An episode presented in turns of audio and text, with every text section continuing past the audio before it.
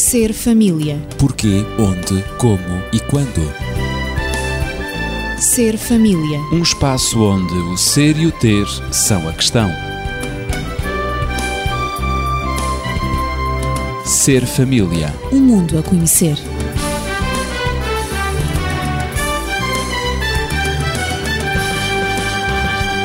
No programa Ser Família, continuamos a tratar da sexualidade humana como parte natural da experiência de cada um de nós. Eu sou Ezequiel Quintino, estou acompanhado dos amigos habituais Natividade Lopes na Pedagogia e Daniel Esteves, médico e terapeuta familiar. Como se sabe, os tipos de comportamento sexual e as atitudes acerca da sexualidade que se consideram naturais variam muito nas diferentes culturas e até mesmo dentro delas. O que significa que certos comportamentos sexuais são melhor aceites numas sociedades do que noutras.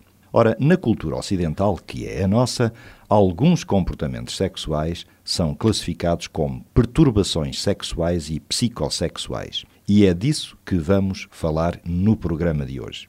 E coloco já a primeira questão ao Dr. Daniel Esteves. Quais são alguns dos comportamentos sexuais que podem ser classificados como perturbações da sexualidade? São vários, mas eu gostaria, antes de responder à sua questão, de primeiro, digamos, dar um esclarecimento. E o esclarecimento é o seguinte: nós vamos abordar determinados assuntos e não poderemos, devido à nossa própria estrutura de convicções, estar de acordo com determinados padrões de comportamento.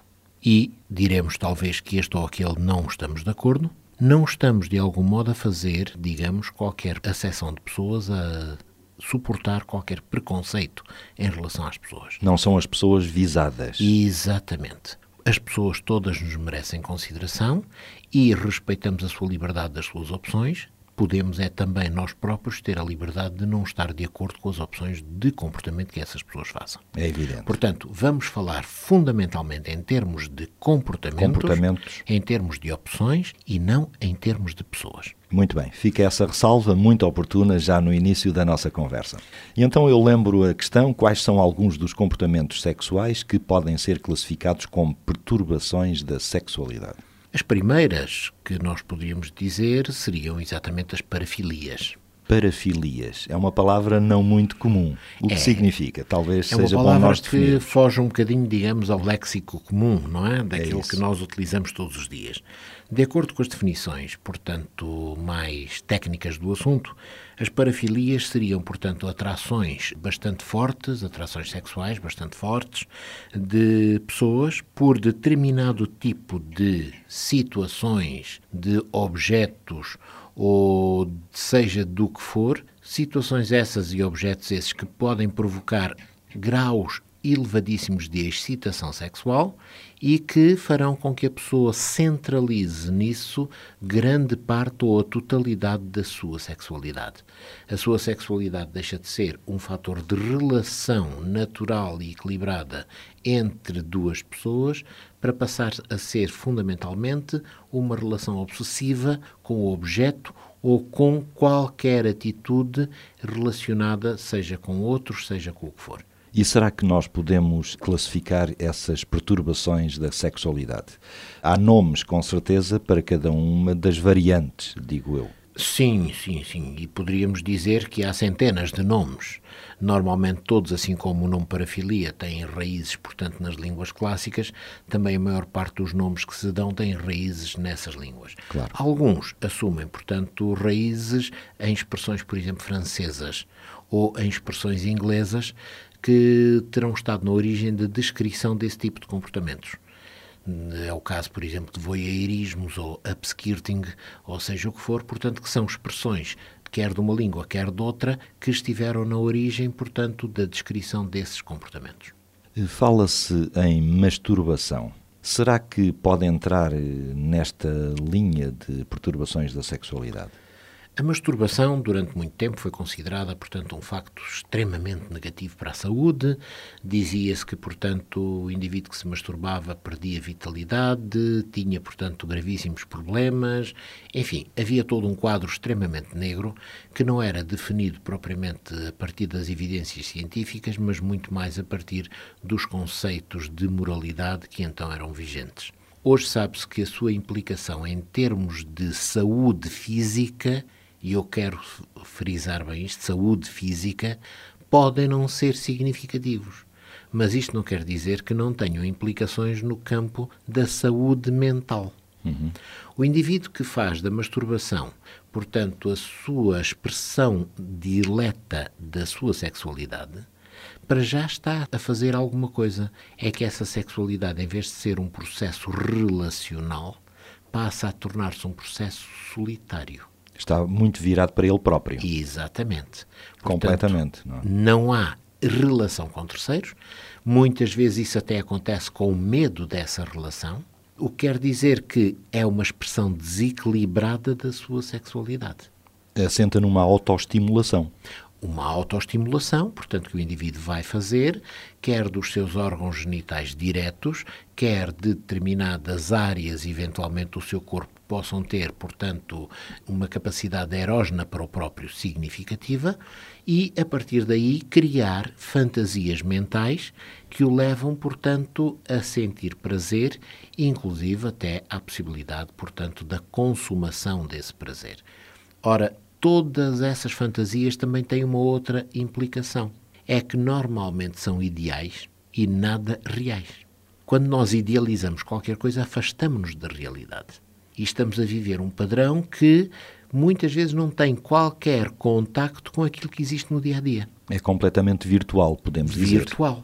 O indivíduo que entra neste campo e que alimenta de uma forma obsessiva, de uma forma continuada, de uma forma, portanto, muito forte, digamos, todas estas fantasias para sustentar a sua masturbação, é um indivíduo que depois vai ter sempre e necessariamente uma visão distorcida daquilo que era a sexualidade como fator relacional. Natividade, que querias acrescentar algo mais? Sim, eu apenas queria dizer que, relacionado com a, adolescência, a masturbação talvez seja o encontro mais precoce com a sexualidade que os adolescentes têm. No entanto, há o perigo de dependência psicológica, não é? Como, aliás, o Daniel referiu, é que hum, pode também, na adolescência, ser indício de que o jovem tende para a depressão.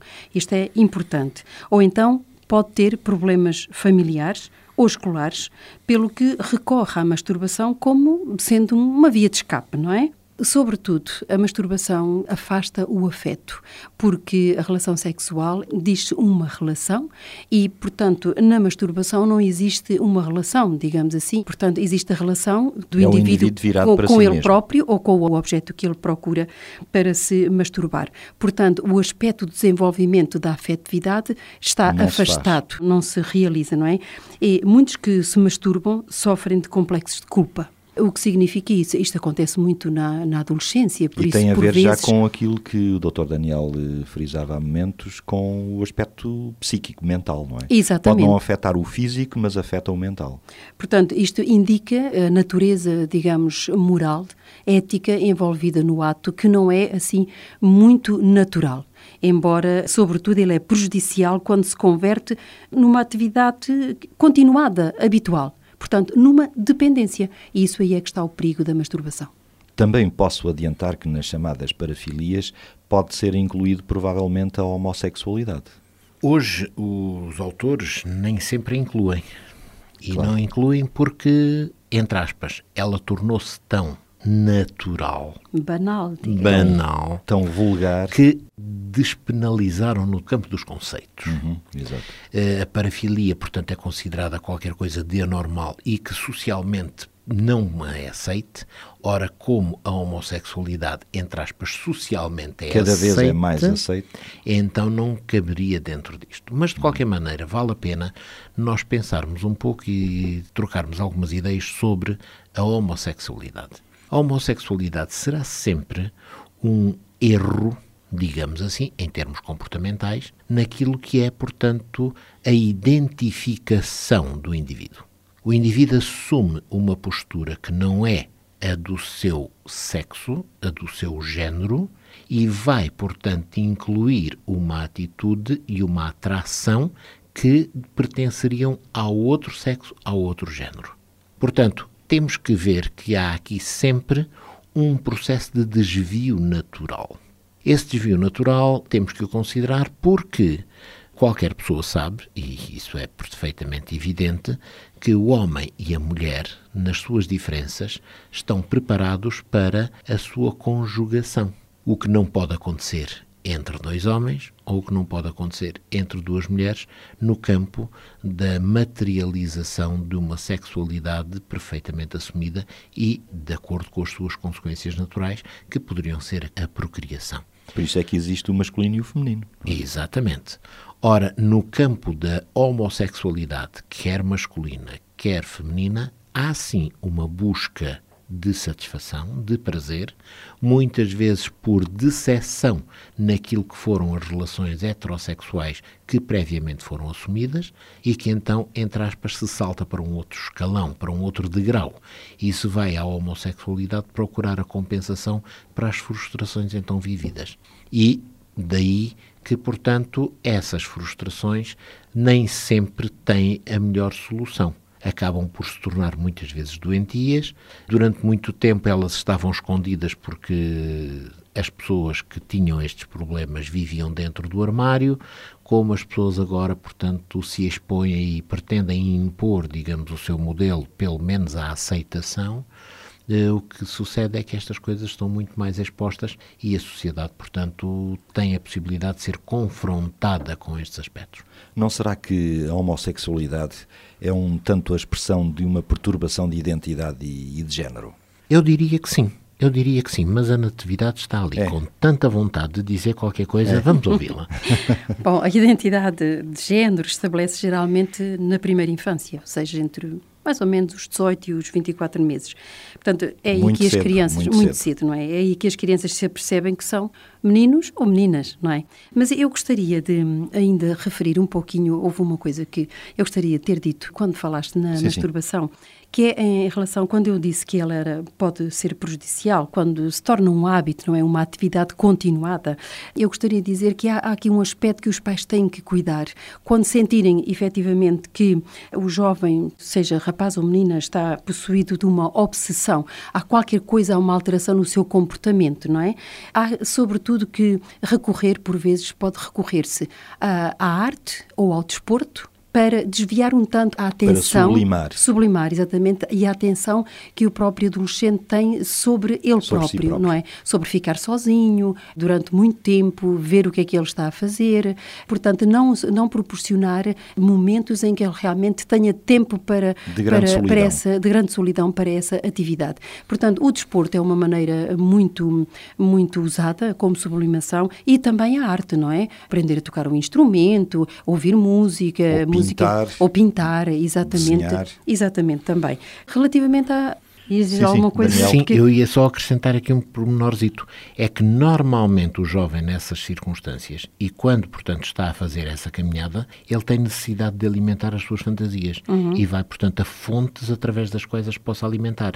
Daí a fixação, por exemplo, em sites pornográficos, a tentativa Sim, de ir também. à procura deles. Uhum. Hoje muito à mão, não é? Exatamente. Ou revistas com imagens sugestivas, Tanto. que essas são muito vulgares, não é? Uhum. Infelizmente. Há que recorrer aos filtros, não é? Que são conhecidos, Nem mais. não é? Os pais, Exatamente, portanto, é devem fazer a filtragem de todas essas fontes, até para que o desenvolvimento mental da criança não se fixe em determinados aspectos. E se não sabem como fazê-lo, os pais podem recorrer a técnicos de informática e, portanto, eh, recorrer a esses próprios filtros para impedir os jovens de terem esse acesso que tanto os pode prejudicar nesta prática. Dizem os técnicos que a melhor forma de prevenir desvios, por exemplo, na utilização informática pelos jovens, é colocar o computador não no quarto do menino, uhum. não numa zona escondida de lado de uma dependência qualquer, de um escritório, ou seja, onde for, mas na zona mais pública, mais aberta, Uhum. de De maior passagem toda a casa. de toda a casa. Uhum. Claro. O que faz com que a criança está ali, utiliza o computador, mas nunca se sente suficientemente à vontade e em privado para fazer uma utilização menos correta desse mesmo aparelho. É evidente que estamos a tratar aqui no aspecto da masturbação, a tratar sempre dos abusos, não é? Dos excessos. Exatamente. Esses excessos que podem desvirtuar completamente a sexualidade em relação ao sexo oposto, em relação, digamos, à sua união sexual, portanto, mais tarde, não é? Na sua juventude ou no casamento, porque muitas vezes no casamento também a masturbação é feita, é realizada. E de facto, isto no aspecto psicológico não é a melhor prática para o casal. Quando obsessiva, é também a expressão de uma fuga aos riscos de uma relação. Uma relação exige sempre qualquer coisa de nós e fragiliza-nos na medida em que nos expomos ao outro. E ao aspecto afetivo também. A busca do Exatamente. prazer deve ser na busca de dar prazer ao outro, não é? Quando a relação sexual é uma relação séria e é uma relação responsável E assente não na busca amor, do não é? meu prazer e assente dúvida. no amor. amor. Exatamente. Por isso eu dizia, efetivamente, que o aspecto afetivo pode ser desvirtuado. Só uma palavrinha em relação à homossexualidade, em termos pedagógicos. Há realmente que cuidar, em termos de educação, da transmissão de arquétipos, ou seja, de modelos que favoreçam o desenvolvimento da homossexualidade. Portanto, por exemplo, quando os Portanto, no rapazes... sentido de impedir esse desenvolvimento. Esse desenvolvimento. Haver modelos masculinos para os rapazes. Isto acontece muitas vezes na situação de mães solteiras ou em situações de divórcio, quando os rapazes estão rodeados de modelos eh, Da mãe, femininos. da tia Eh, e da exatamente. avó e só mulheres, não é? Portanto, E há com também que agravante- propiciar modelos masculinos, muito importante, precisamente para a identificação de género, a identidade de género. E, com, a agravante, sim. de que os modelos masculinos que eventualmente possam existir, o tal pai que se foi embora, que trocou a mãe por outra, são modelos altamente criticados que não se tornam nada recomendáveis na mente da criança. A criança não pretende identificar-se com alguém que a faz sofrer, com alguém que fez sofrer a sua mãe, com alguém que não é nada recomendável. Daí Claro. que, portanto, esta criança vai evitar uma identificação masculina e vai criar uma identificação feminina muito mais intensa. Mas, portanto, daquilo que já foi dito, e estamos já a mais de meio da nossa conversa, recordo, o tempo passa rapidamente, portanto, a diferença entre sexo e género é fundamental que a criança, desde tenra idade, é, na sua primeira infância, se aperceba dessa diferença, não é? E tenha consciência dessa diferença. Exatamente, portanto, o género é saber, saber a que género pertence, se é ao género masculino ou se é ao género feminino, e faz Claro. a, sua, a sua identificação, a sua identidade de género, como rapaz ou como menina. O sexo é precisamente o aspecto anatómico, o aspecto funcional para que servem os seus órgãos. E, portanto, se ele é um rapaz, sabe que os seus órgãos, no futuro, não é? Vão servir exatamente para uma relação amorosa, para a procriação, não é assim? E também para a vida, faz parte da sua vida sexual. E, portanto, a sexualidade, a educação da sexualidade deve ser feita desde a infância e precisamente indicar mesmo à criança a diferença dos sexos, não é? Dos órgãos genitais do rapaz da menina, para que servem e a importância que eles têm em toda a vida, não é? Na vida afetiva e também na procriação também. É importante dar toda esta informação para que quando eles chegarem à adolescência não ficarem surpreendidos precisamente com as funções dos seus órgãos sexuais. E o desenvolvimento deles nessa e ocultarem, idade, claro. exatamente, e esconderem muitas das sensações que têm e, portanto, passarem à masturbação, como acabámos de dizer, e porventura desenvolverem a homossexualidade, mesmo no oculto, no seu interior, por vergonha, porque não estão esclarecidos. É extremamente importante que a educação sexual seja desde a infância. Ora, eu, eu gostaria sim, já sim. agora de acrescentar aqui um pequenino ponto. Não há dúvidas que sexo está muito ligado à parte biológica.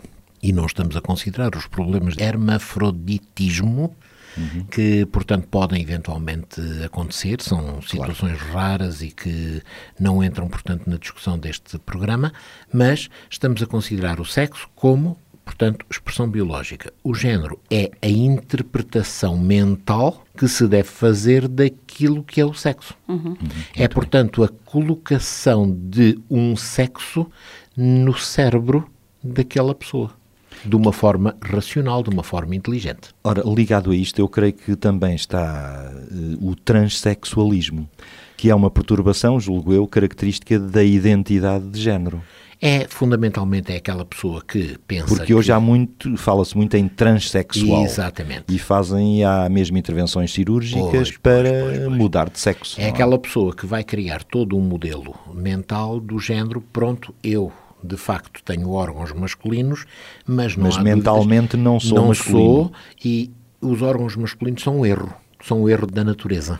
E como tal, eu tenho que os mudar, eu tenho que os tirar. E pronto, lá vêm as cirurgias reconstrutivas no sentido de tentarem obviar esta diferença que pode existir. São processos muito complicados que exigem um estudo muito profundo e considerados caso a caso, necessariamente, mas diríamos que a excepcionalidade destes casos não vem de maneira nenhuma ofuscar a naturalidade daquilo que deve ser uma sexualidade normal. Normal. Normal Claro. em termos de ser Natural, a- absolutamente natural. Natural. É, Sim, sim. Ainda sobre a identidade de género, que é importante, que eu disse que acontecia entre os 18 e os 24 meses. Portanto, nota-se ali eh, quando a menina tem tendência para brincar às cozinhas, para fazer a comidinha, para brincar como médica, Com como bonecas. enfermeira, com bonecas, etc. E os rapazes para tudo aquilo que é mecânico, tudo aquilo que eles montam, desmontam. Portanto, vê-se essa identidade, construções, essa identidade de género, não é? Portanto, é importante também nós vermos, como educadores, se a orientação sexual e a orientação da identidade de género está correta na menina ou no rapaz, de Ora, acordo com o seu sexo. Sim, evidente. sim. Estamos a falar neste programa Ser Família sobre perturbações da sexualidade, as várias parafilias, ou seja, atrações desviadas. Eu recordo duas que se ouve também falar na sociedade, é o fetichismo e o travestismo. O que é que Ora, o fetichismo é quando se coloca num objeto uma atração tão importante que ele torna-se peça central de toda a expressão e todas as fantasias sexuais. Sei lá, esse objeto pode ser um objeto que é normalmente utilizado pelo outro sexo e, portanto, a pessoa, ao pensar no outro sexo, pensa é naquele objeto porque ele é comumente usado, mas pode ser, portanto, um objeto que até não tenha nada a ver com o outro sexo. Claro. Daí que a pessoa fixa e aquele objeto e todas as fantasias criadas à volta dele é que são o objeto e a gênese do prazer e não propriamente a outra pessoa, o outro sexo, digamos, a sexualidade dentro da sua expressão natural. a concentração da relação está num objeto e não numa pessoa? Exatamente. Isso é o Exatamente. fetichismo. Exatamente. O travestismo. É exatamente aquele através do qual um sexo se pretende assumir pelo vestuário como sendo o outro. Portanto, há a busca, portanto, de assumir, pelo menos exteriormente, a identidade do outro sexo e não propriamente a dele. O rapaz que se mascara de menina ou a menina que se mascara de rapaz. O mascarar não quer dizer que tenha uma máscara, mas é claro. o vestuário Disfarça-se. disfarça-se de Camufla-se, é. digo eu. Exatamente, é isso mesmo. Natividade. Novamente, eu só queria insistir um bocadinho em termos de educação, Uhum. que é importante fazer a educação sexual dos filhos e, neste caso, através de livros que mostram não só a anatomia, como também a funcionalidade dos órgãos sexuais e mostram o que é natural. E, portanto, estas parafilias são desvios, não é verdade, da atração sexual não é? e do desejo sexual também. Estas parafilias, mesmo explicadas eh, aos adolescentes, enfim, em todo o decorrer da educação sexual, ajudam também a criar uma certa aversão àquilo que não é natural da parte da criança ou da parte do adolescente. Existe, mas é qualquer coisa que não é natural. E os livros indicam, os livros que dão orientação sexual e que fazem educação sexual, indicam o que é natural. E é importante que a educação se faça naquilo que é natural. O nosso tempo está praticamente esgotado e eu ainda teria aqui mais uns termos para nós irmos definindo. Provavelmente sugiro que num próximo programa. No entanto, no entanto, há uma questão que eu não posso deixar para nós concluirmos. Será que haverá tratamento ou solução para as parafilias? Para já. Existem várias correntes de tratamento. Algumas delas são puramente psico, psicológicas, não é? Outras envolvem também a utilização de medicamentos e, em casos extremos, essa utilização poderia-se levar até aquilo que publicamente é conhecido como sendo a castração química. Bom, atitudes tão drásticas como esta que acabo de citar apenas têm lugar quando a expressão destas parafilias representa riscos para terceiros, para a sociedade. De outra forma, normalmente isso não acontece. Não se chega a esse tipo de situações. De qualquer forma, poderemos dizer que também não há uma bitola absoluta de sucesso nestes tratamentos. São situações que são importantes e hoje nós acrescentamos a isto também a própria dependência sexual como um, um, problema, dependência que pode não ter que ver com parafilias, mas que tem que ver com a excessiva fixação e busca do prazer sexual por parte de pessoas e pode ser evidente dentro do casamento, pode ser evidente antes do casamento, pode ser evidente seja em que circunstâncias forem, mas tudo isto são situações que justificam a tensão e que têm merecido por parte dos investigadores um processo muito grande de estudo para saber como ajudar estas pessoas. Os resultados, esses serão apenas analisáveis caso a caso. Muito bem. Hoje tratamos de perturbações da sexualidade. Não esgotamos o tema, voltaremos a ele numa próxima oportunidade, mas eu desejo anunciar o tema do próximo programa e o tema será educação sexual e do namoro na preparação do casamento. É isto que iremos falar na próxima semana e desde já está convidado para ouvir. Até à próxima semana, se Deus quiser. Ser família. Porquê, onde, como e quando. Ser família. Um espaço onde o ser e o ter são a questão. Ser família. Um mundo a conhecer.